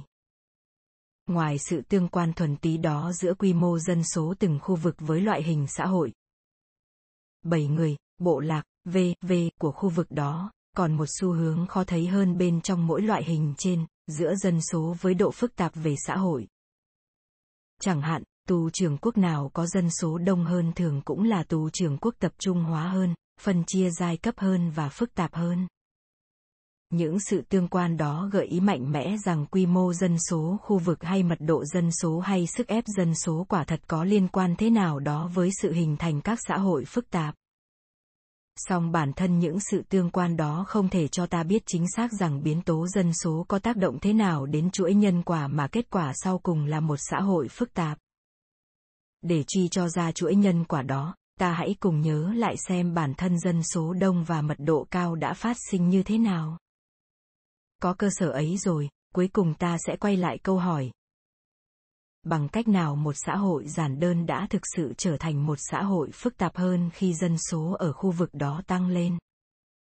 Ta đã thấy rằng dân số đông hoặc dân cư mật độ cao chỉ phát sinh trong điều kiện sản xuất lương thực, hay ít nhất là trong điều kiện tự nhiên đặc biệt thuận lợi cho săn bắt hái lượm. Một số xã hội săn bắt hái lượm có năng suất cao cũng đã đạt tới trình độ tổ chức tù trường quốc, song không một xã hội nào trong số đó đạt tới trình độ nhà nước, mọi nhà nước đều phải nhờ sản xuất lương thực mới nuôi sống được công dân mình. Mấy điểm cần suy nghĩ đó, cùng với mối tương quan giữa quy mô dân số khu vực và độ phức tạp xã hội mà ta vừa nhắc tới trên đây, đã dẫn tới một cuộc tranh luận dài dòng kiểu con gà và quả trứng cái nào có trước về mối quan hệ nhân quả giữa sản xuất lương thực, biến tố dân số và độ phức tạp xã hội. Có phải sản xuất lương thực thâm canh là nguyên nhân kích thích tăng trưởng dân số và bằng cách nào đó dẫn đến một xã hội phức tạp? Hay ngược lại, chính dân số đông và xã hội phức tạp mới là nguyên nhân dẫn đến thâm canh sản xuất lương thực? Đặt câu hỏi theo lối hoặc thế này hoặc thế kia như vậy là không đúng vấn đề. Sản xuất lương thực thâm canh và độ phức tạp kích thích lẫn nhau, theo kiểu tự xúc tác. Nghĩa là, tăng trưởng dân số dẫn tới độ phức tạp xã hội, theo những cơ chế mà ta sẽ bàn tới sau đây, trong khi độ phức tạp xã hội đến lượt mình lại dẫn tới sản xuất lương thực thâm canh và do đó tới tăng trưởng dân số các xã hội phức tạp tập trung hóa là những xã hội duy nhất có khả năng tổ chức những công trình công cộng. Trong đó có hệ thống tưới tiêu, thương mại đường dài. Trong đó có tầm quan trọng của kim loại trong việc chế tác ra công cụ làm nông tốt hơn và hoạt động của các nhóm chuyên môn hóa khác nhau trong kinh tế. Như ngũ cốc của người trồng trọt dùng để nuôi người chăn nuôi, còn gia súc của người chăn nuôi được chuyển cho người trồng trọt để kéo cày các khả năng đó của xã hội tập trung hóa đã tạo điều kiện cho sản xuất lương thực thâm canh phát triển và qua đó làm tăng dân số trong suốt quá trình lịch sử. Ngoài ra, sản xuất lương thực còn đóng góp vào những đặc tính riêng biệt của xã hội phức tạp theo ít nhất là ba cách. Thứ nhất, nhờ sản xuất lương thực mà xã hội có những luồng nhân lực theo mùa. Khi hoa màu thu hoạch xong đã được cất vào kho, chính quyền tập trung hóa có thể sử dụng nguồn lao động nông nhàn để xây các công trình công cộng nhằm quảng bá cho quyền lực của nhà nước. Như các kim tự tháp Ai Cập hoặc để xây những công trình công cộng nhằm nuôi được nhiều miệng ăn hơn. Như các hệ thống tưới tiêu hay ao cá ở Hawaii thuộc Polynesia, hoặc để tham gia những cuộc chiến tranh chinh phục nhằm làm hình thành những thực thể chính trị còn lớn hơn nữa. Thứ hai, người ta có thể tổ chức sản xuất lương thực sao cho tạo ra được thặng dư lương thực, mà có thặng dư lương thực thì mới có thể chuyên môn hóa kinh tế và phân tầng xã hội. Khoảng thặng dư đó có thể dùng để nuôi sống mọi tầng lớp trong một xã hội phức tạp. Tù trưởng, quan lại và các thành viên khác trong thiểu số cầm quyền, giới thư lại, thợ thủ công và các thợ chuyên môn phi sản xuất lương thực khác và bản thân nông dân vào những lúc họ được huy động xây dựng các công trình công cộng. Cuối cùng, sản xuất lương thực cho phép hoặc đòi hỏi người ta phải theo lối sống định cư, vốn là điều kiện tiên quyết để có thể tích lũy tài sản có giá trị, phát triển công nghệ và các nghề thủ công tinh xảo, xây dựng các công trình công cộng. Tầm quan trọng của lối sống định cư đối với một xã hội phức tạp là lý do vì sao các nhà truyền giáo và chính phủ, mỗi khi tiếp xúc lần đầu với các bầy người hoặc bộ lạc du mục ở New Guinea hay vùng Amazon vốn trước đó chưa hề tiếp xúc với thế giới văn minh, luôn có hai mục đích trước mắt như nhau. Một mục đích trong đó dĩ nhiên là để định tâm những người du mục, nghĩa là khuyên dân họ đừng giết các nhà truyền giáo, các quan chức hoặc đừng giết nhau nữa. Mục đích thứ hai là thuyết phục họ định cư thành làng, để các nhà truyền giáo và quan chức chính phủ có thể tìm ra họ, mang lại cho họ các dịch vụ như chăm sóc sức khỏe, trường học, cũng như để cải đạo họ và kiểm soát họ. Như vậy, sản xuất lương thực, vốn làm tăng quy mô dân số, cũng tác động theo nhiều cách khiến cho những đặc trưng của xã hội phức tạp có thể hình thành. song điều đó không chứng tỏ rằng sản xuất lương thực và dân số đông làm cho xã hội phức tạp nhất thiết phải hình thành. Ta phải nói thế nào đây khi quan sát theo kinh nghiệm cho thấy tổ chức bảy người hay bộ lạc không phù hợp với những xã hội đông hàng trăm ngàn dân, và mọi xã hội lớn đang tồn tại hiện nay đều có tổ chức phức tạp tập trung hóa. Ta có thể nêu ra ít nhất bốn nguyên nhân hiển nhiên.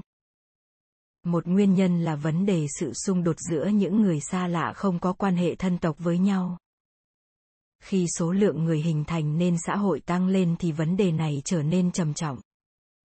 Các mối quan hệ trong một bầy người gồm 20 cá thể chỉ bao gồm 190 mối quan hệ một đối một. 20 người nhân 19 chia 2, nhưng một bầy người gồm 2.000 cá thể sẽ có 1 triệu 999.000 cặp đôi như thế. Mỗi cặp đôi trong số này đều là một quả bom hẹn giờ tiềm tàng có thể bùng nổ thành một cuộc cãi cọ dẫn đến giết người. Mỗi vụ giết người ở các xã hội bầy người và bộ lạc thường dẫn đến một vụ giáp tâm giết người để trả thù, thế là lại khởi đầu một chu trình giết rồi lại giết để trả thù liên miên không dứt, làm mất ổn định xã hội. Trong một bầy người, nơi mỗi người đều có quan hệ gần gũi với mọi người khác, những ai có quan hệ thân tộc với cả hai bên tranh chấp thường bước vào cuộc để làm trung gian hòa giải. Ở bộ lạc, nơi nhiều người vẫn là bà con họ hàng với nhau và mỗi người ít nhất cũng biết tên mọi người khác, thì những người bà con chung và bạn bè chung của hai bên tranh chấp sẽ đứng ra hòa giải. Nhưng một khi cái ngưỡng vài trăm mà chỉ có dưới ngưỡng đó thì mọi người mới có thể biết nhau đã bị vượt qua, thì số lượng cặp đôi tăng lên trở thành những cặp đôi gồm những kẻ hoàn toàn xa lạ. Khi những người xa lạ đánh nhau, chỉ có một vài người hiện diện là bạn bè hay bà con của cả hai bên đặng có thể can thiệp vào với mục đích vô tư lợi. Thay vì thế, nhiều người chứng kiến sẽ là bạn bè hoặc họ hàng chỉ của một trong hai bên và sẽ đứng về phe người đó, khiến cho một cuộc đánh nhau giữa hai người leo thang thành một cuộc loạn đả toàn thiên hạ. Vì vậy nếu một xã hội lớn mà vẫn tiếp tục để mặc những cuộc tranh chấp cho các thành viên tự mình giải quyết thì sớm muộn sẽ rơi vào hỗn loạn. Chỉ một nhân tố này thôi cũng đủ cho thấy vì sao những xã hội đông hàng ngàn người chỉ có thể tồn tại nếu nó phát triển chính quyền tập trung hóa nhằm tập trung quyền lực và giải quyết xung đột. Nguyên nhân thứ hai là dân số ngày càng tăng thì việc cả cộng đồng cùng tham gia quyết định càng trở nên bất khả thi. Việc toàn thể người lớn trong làng cùng tham gia quyết định vẫn còn có thể tiến hành ở các làng New Guinea vẫn còn đủ nhỏ để tin tức có thể nhanh chóng đến tay tất cả mọi người, ai cũng có thể nghe tiếng bất cứ người nào khác trong cuộc họp toàn thể dân làng, và bất cứ ai muốn lên tiếng trong cuộc họp làng cũng đều có cơ hội lên tiếng. Nhưng với những cộng đồng lớn hơn thì những điều kiện tiên quyết đó cho việc toàn dân quyết định không còn nữa. Ngay cả ngày nay, microphone và loa phóng thanh đâu cũng có, thế nhưng với những nhóm gồm hàng ngàn người thì không cách nào có thể giải quyết vấn đề này khác bằng một cuộc họp cộng đồng. Vì vậy, một xã hội lớn nhất thiết phải được tổ chức và tập trung hóa nếu muốn quyết định các vấn đề một cách có hiệu quả. Nguyên nhân thứ ba là những vấn đề kinh tế. Bất cứ xã hội nào cũng phải có những phương tiện để chuyển giao hàng hóa giữa các thành viên một cá nhân có thể tình cờ nhận được một món nhu yếu phẩm nào đó hôm nay nhiều hơn hôm khác ít hơn. Bởi mỗi cá nhân có một tài năng khác nhau, nên từng cá nhân có xu hướng rốt cuộc có thừa vài thứ này xong lại thiếu vài thứ khác. Ở những xã hội nhỏ chỉ có vài cặp thành viên, các cặp cá nhân đó có thể tự thu xếp để bù trừ những khoản thừa thiếu đó bằng cách trao đổi qua lại với nhau. Những xã hội lớn hơn thì chỉ có thể vận hành hữu hiệu về mặt kinh tế nếu nó có một nền kinh tế tái phân phối bên cạnh nền kinh tế trao đổi.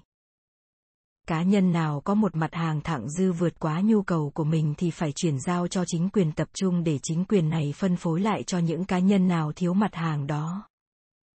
Nguyên nhân cuối cùng khiến một xã hội lớn phải có tổ chức phức tạp có liên quan đến mật độ dân số. Những xã hội sản xuất lương thực lớn không chỉ có nhiều thành viên hơn mà cả mật độ dân số cao hơn so với các bầy người săn bắt hái lượm. Mỗi bầy người gồm vài tá thợ săn chiếm lĩnh một lãnh thổ rộng lớn mà trong đó họ có thể thu thập hầu hết những thứ họ cần. Những gì cần thiết mà không tự tìm lấy được thì họ trao đổi với các bầy người láng giềng trong những khoảng thời gian hòa bình giữa các cuộc chiến tranh giữa các bầy khi mật độ dân số tăng lên, lãnh thổ của bầy người có quy mô vài tá đó sẽ thu hẹp lại thành một khu vực nhỏ, ngày càng có nhiều thứ nhu yếu phẩm cho đời sống cần phải trao đổi với bên ngoài khu vực. Chẳng hạn, người ta không thể cứ thế chia diện tích 41.500 cây số vuông và dân số 16 triệu người của Hà Lan thành 800.000 lãnh thổ riêng biệt, mỗi lãnh thổ rộng 13 hecta và là lãnh địa của một bầy người tự trị gồm 20 người, sống hoàn toàn tự cấp tự túc trong phạm vi 13 hecta đó, chỉ thỉnh thoảng mới nhân những thời kỳ hưu chiến tạm thời mà đi ra biên giới cái lãnh thổ bé tí của mình đặng trao đổi ít món hàng và vài cô dâu với bảy người láng giềng. Cái thực tại về không gian đó khiến cho khu vực nào có mật độ dân cư cao là điều kiện tốt để hình thành xã hội lớn và có tổ chức phức tạp. Các vấn đề vừa nói trên đây giải quyết xung đột, ai là người ra quyết định, vấn đề kinh tế và vấn đề diện tích đồng quy lại đòi hỏi các xã hội phải tập trung hóa. Thế nhưng, sự tập trung hóa tất yếu sẽ tạo điều kiện cho những ai đang nắm quyền hành, độc quyền nắm thông tin, giữ quyền ra quyết định và tái phân phối hàng hóa có thể lợi dụng những cơ hội phát sinh từ sự tập trung hóa kia để mưu lợi cho bản thân và họ hàng mình với những ai đã quá quen với sự tập trung người thành nhóm bất kỳ trong thời hiện đại thì điều đó thật hiển nhiên trong quá trình các xã hội cổ xưa phát triển, chính quyền tập trung hóa dần dần định hình thành giới thiểu số cầm quyền mà có lẽ ban đầu chỉ là một trong những gia tộc vốn có vai vế bình đẳng nhau trong làng nhưng về sau đã trở nên bình đẳng hơn so với các gia tộc khác. Đó là những nguyên nhân tại sao những xã hội lớn không thể vận hành nếu được tổ chức thành bầy người, mà chỉ có thể là những xã hội phức tạp có chính quyền tập trung. Nhưng vẫn còn nguyên đó câu hỏi.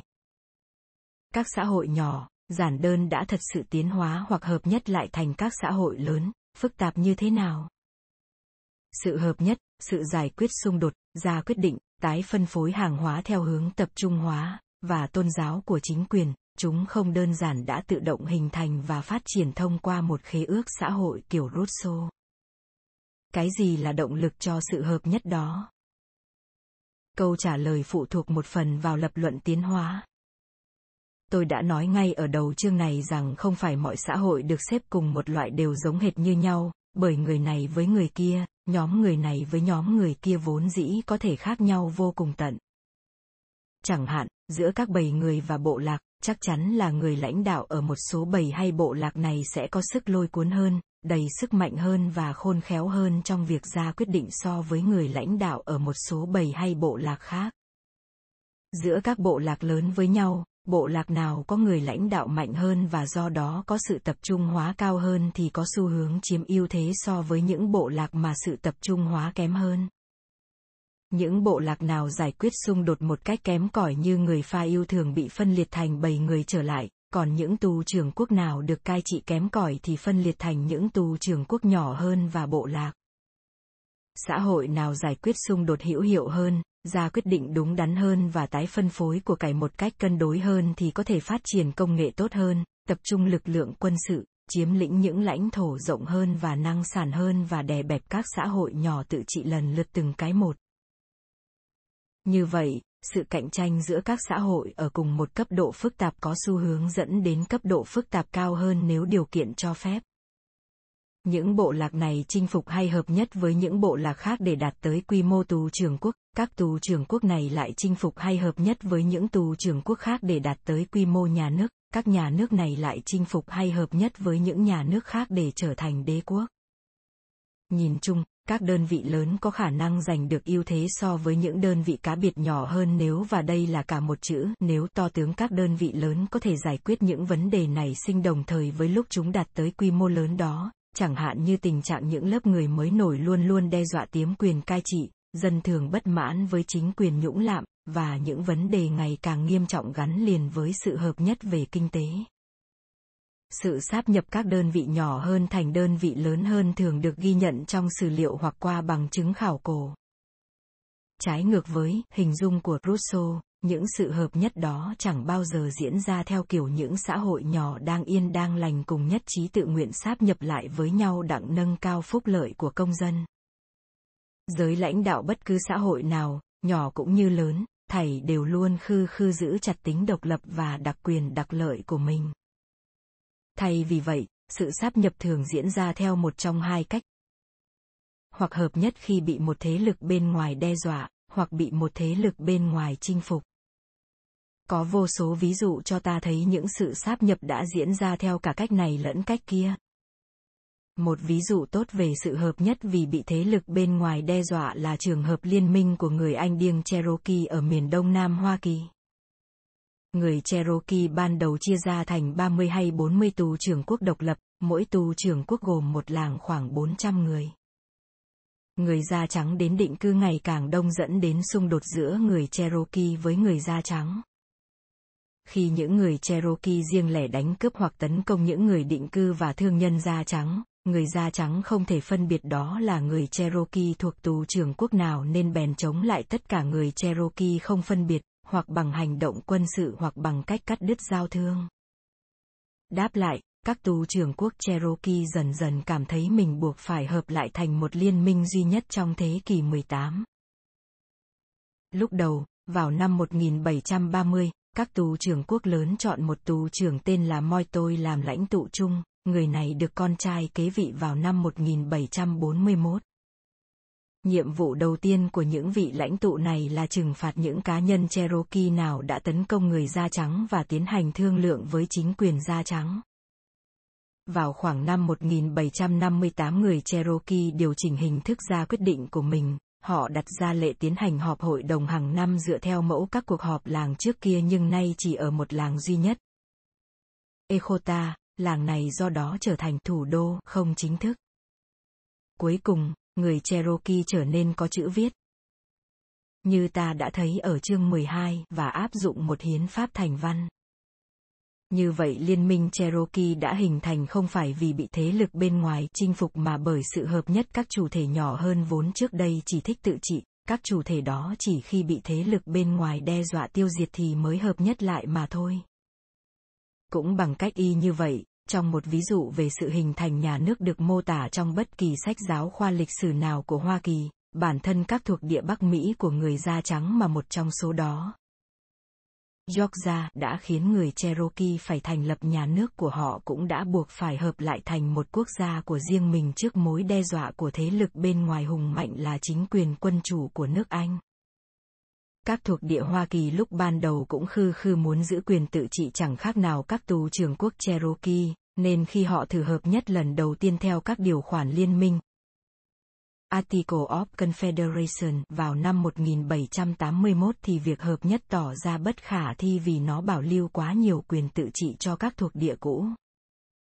Chỉ những mối đe dọa về sau, cụ thể là cuộc nổi loạn do Daniel Say cầm đầu vào năm 1786 và gánh nặng nợ chiến tranh không giải quyết được, mới có thể buộc các thuộc địa cũ từ bỏ quyền tự trị mà họ khăng khăng không chịu bỏ kia và chấp nhận bản hiến pháp Liên minh Hoa Kỳ vào năm 1787 đến nay vẫn còn hiệu lực. Sự thống nhất các công quốc Đức vốn luôn đòi tự trị vào thế kỷ 19 cũng đã gian nan không kém. Trước đó người ta đã ba lần toàn thống nhất,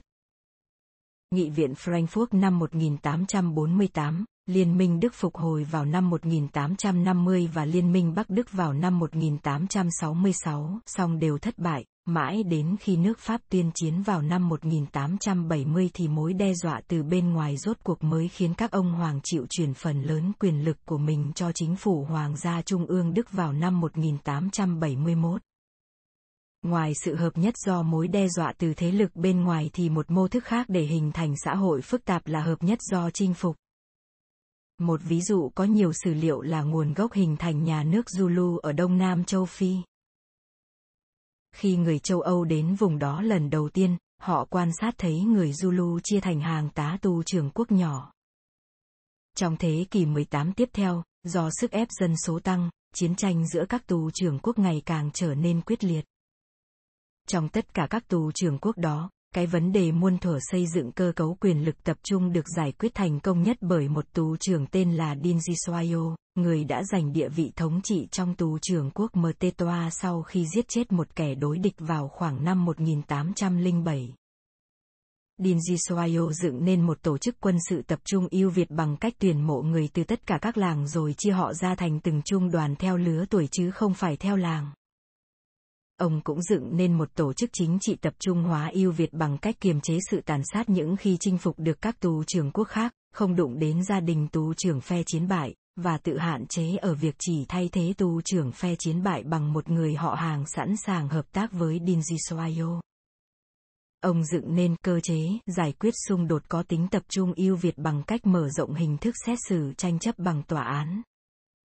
Bằng cách đó Dinji đã chinh phục được và bắt đầu hợp nhất 30 tu trưởng quốc Zulu khác. Những người kế tục ông đã kiện toàn nhà nước Zulu phôi thai từ đó bằng cách mở rộng hệ thống pháp lý, hành pháp và lễ nghi. Trường hợp như nhà nước Zulu hình thành bằng cách chinh phục có thể nhân lên vô cùng tận. Người châu Âu trong thế kỷ 18 và 19 đã tình cờ được chứng kiến những nhà nước hình thành từ các tù trưởng quốc như nhà nước Hawaii ở Polynesia, nhà nước Haiti ở Polynesia, nhà nước Merina ở Madagascar, các nhà nước Lesotho, Swazi và những nhà nước khác ở phía nam châu Phi ngoài nhà nước Zulu, nhà nước Asanti ở Tây Phi, các nhà nước Ancon và Buganda ở Uganda. Các đế quốc Aztec và Inca được hình thành bởi các cuộc chinh phục trong thế kỷ 15 trước khi người châu Âu đến, nhưng chúng ta biết nhiều về sự hình thành các đế quốc này qua lịch sử truyền khẩu của người Anh Điêng mà các nhà định cư Tây Ban Nha đầu tiên đã ghi lại được. Sự hình thành nhà nước La Mã và sự bành trướng của đế quốc Macedonia dưới quyền Alexander Đại Đế thì được mô tả chi tiết bởi các tác gia kinh điển đương thời. Tất cả các ví dụ này cho thấy chiến tranh hoặc nguy cơ chiến tranh đã đóng một vai trò then chốt trong hầu hết, nếu không nói là tất cả những sự hợp nhất các xã hội. Song chiến tranh, thậm chí chỉ là chiến tranh giữa các bầy người, đã luôn luôn là một sự kiện thường trực trong lịch sử nhân loại. Đã vậy thì tại sao chúng chỉ bắt đầu gây nên một cách rõ rệt sự hợp nhất các xã hội trong vòng 13.000 năm trở lại đây? Xã hội Hoa Kỳ hiện đại và người pha yêu khác nhau ở chỗ có hay không có lực lượng cảnh sát chuyên nghiệp, đô thị, tiền tệ, sự phân biệt giàu nghèo và nhiều thiết chế chính trị, kinh tế và xã hội khác. Liệu tất cả các thiết chế đó đã phát sinh đồng thời hay cái trước cái sau? Lời đáp cho câu hỏi trên có thể suy ra bằng cách so sánh các xã hội hiện đại ở nhiều cấp độ tổ chức khác nhau, bằng cách nghiên cứu các tư liệu thành văn hoặc bằng chứng khảo cổ về các xã hội trong quá khứ và bằng cách quan sát xem một thiết chế xã hội thay đổi như thế nào qua thời gian. Để mô tả sự đa dạng của các xã hội loài người, các nhà khảo cổ học văn hóa thường chia chúng thành 6 loại hình. Mọi nỗ lực theo cách này hầu khu biệt các giai đoạn trong bất kỳ chuỗi tiến hóa hoặc phát triển nào dù là phong cách âm nhạc, các giai đoạn của đời người hay xã hội loài người đều rất dễ rơi vào chỗ thiếu hoàn thiện. Trước hết, bởi vì mỗi giai đoạn đều nảy sinh từ trong một giai đoạn trước đó, cho nên mọi tuyến phân giới đều không tránh khỏi võ đoán. Chẳng hạn, một người 19 tuổi là vị thành niên hay là thành niên trẻ tuổi. Thứ hai, các giai đoạn phát triển thường không phải bất biến, cho nên những ví dụ mà người ta hay gán ghép cho cùng một giai đoạn đều thường cọc cạch, không đồng nhất. Chẳng hạn, Bram và Liszt chắc phải đội mồ sống dậy nếu như hai ông biết ngày nay người ta xếp hai ông vào cùng một thời kỳ lãng mạn. Tuy nhiên, việc phân giới các giai đoạn một cách võ đoán vẫn có ích, bởi nhờ vậy ta có một cái nhìn khái quát ngõ hầu có thể thảo luận về sự đa dạng của âm nhạc và các xã hội loài người, miễn là ta luôn luôn ghi nhớ những hạn chế nói trên. Trong tinh thần đó, ta sẽ dùng một cách phân loại đơn giản chỉ dựa trên bốn loại hình. Bảy người, Ben, bộ lạc. Trai, tù trưởng quốc. Chip đầm và quốc gia. Xếp. Xem bảng 14.1 để hiểu các xã hội loài người.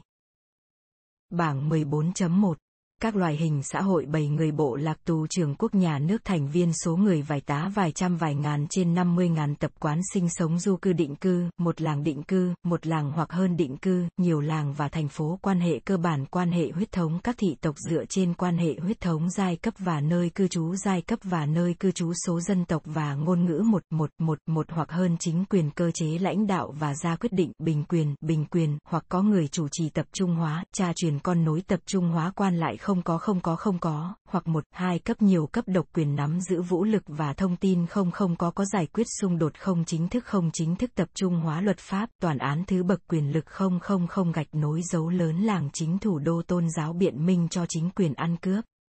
Không không có có gạch nối dấu lớn không kinh tế sản xuất lương thực không không có gạch nối dấu lớn thâm canh thâm canh phân công lao động không không không gạch nối dấu lớn có có trao đổi qua lại qua lại phân phối lại cống vật phân phối lại thuế kiểm soát đất đai bầy người bộ lạc tù trưởng nhiều đối tượng xã hội phân tầng không không có theo huyết thống có, không theo huyết thống nô lệ không không quy mô nhỏ quy mô lớn hàng hóa xa xỉ không không có có kiến trúc công cộng không không không gạch nối dấu lớn có có chữ viết bản địa không không không thường có bảy người là đơn vị xã hội hội nhỏ nhất thường chỉ từ 5 đến 80 người, hầu hết có quan hệ gần gũi theo huyết thống hoặc hôn nhân.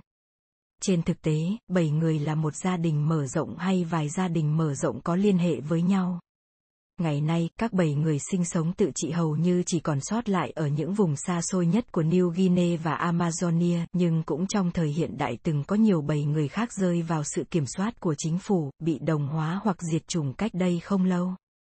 Đó là nhiều hay hầu hết các bầy người Pygmy châu Phi, những người săn bắt hái lượm san ở Nam Phi thường gọi là người Bushman, người châu Úc bản địa, người Eskimo Inuit và người châu Mỹ bản địa ở một số khu vực nghèo tài nguyên ở châu Mỹ như Tierra del Fuego và các khu rừng khí hậu lạnh ở phía Bắc.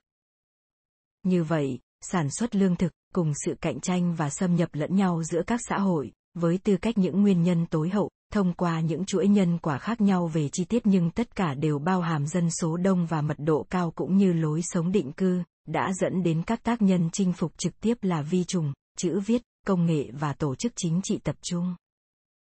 Bởi các nguyên nhân tối hậu đó đã hình thành và phát triển trên mỗi lục địa một khác, nên các tác nhân chinh phục kia cũng khác. Vì vậy các tác nhân này có xu hướng phát sinh kết hợp với nhau, nhưng sự kết hợp đó không nhất thiết bao giờ cũng như nhau, chẳng hạn, một đế quốc đã nảy sinh từ các xã hội Inca dù không có chữ viết, và từ các xã hội Aztec có chữ viết nhưng chỉ có một số ít bệnh truyền nhiễm. Nước Zulu của Dingiswayo cho thấy mỗi nhân tố trong số trên đóng góp vào mẫu hình lịch sử có phần theo một kiểu khác nhau. Trong số hàng tá tù trưởng quốc Zulu, tù trưởng quốc Mtetoa chẳng hề có ưu thế nào về công nghệ, chữ viết hay vi trùng so với các tù trưởng quốc khác, thế nhưng nó vẫn đánh bại được các tù trưởng quốc kia. ưu thế của nó chỉ nằm ở mỗi phạm vi chính quyền và ý thức hệ. Chính nhờ vậy mà nhà nước Zulu hợp nhất đã có khả năng chinh phục cả một phần của một lục địa trong suốt gần một thế kỷ.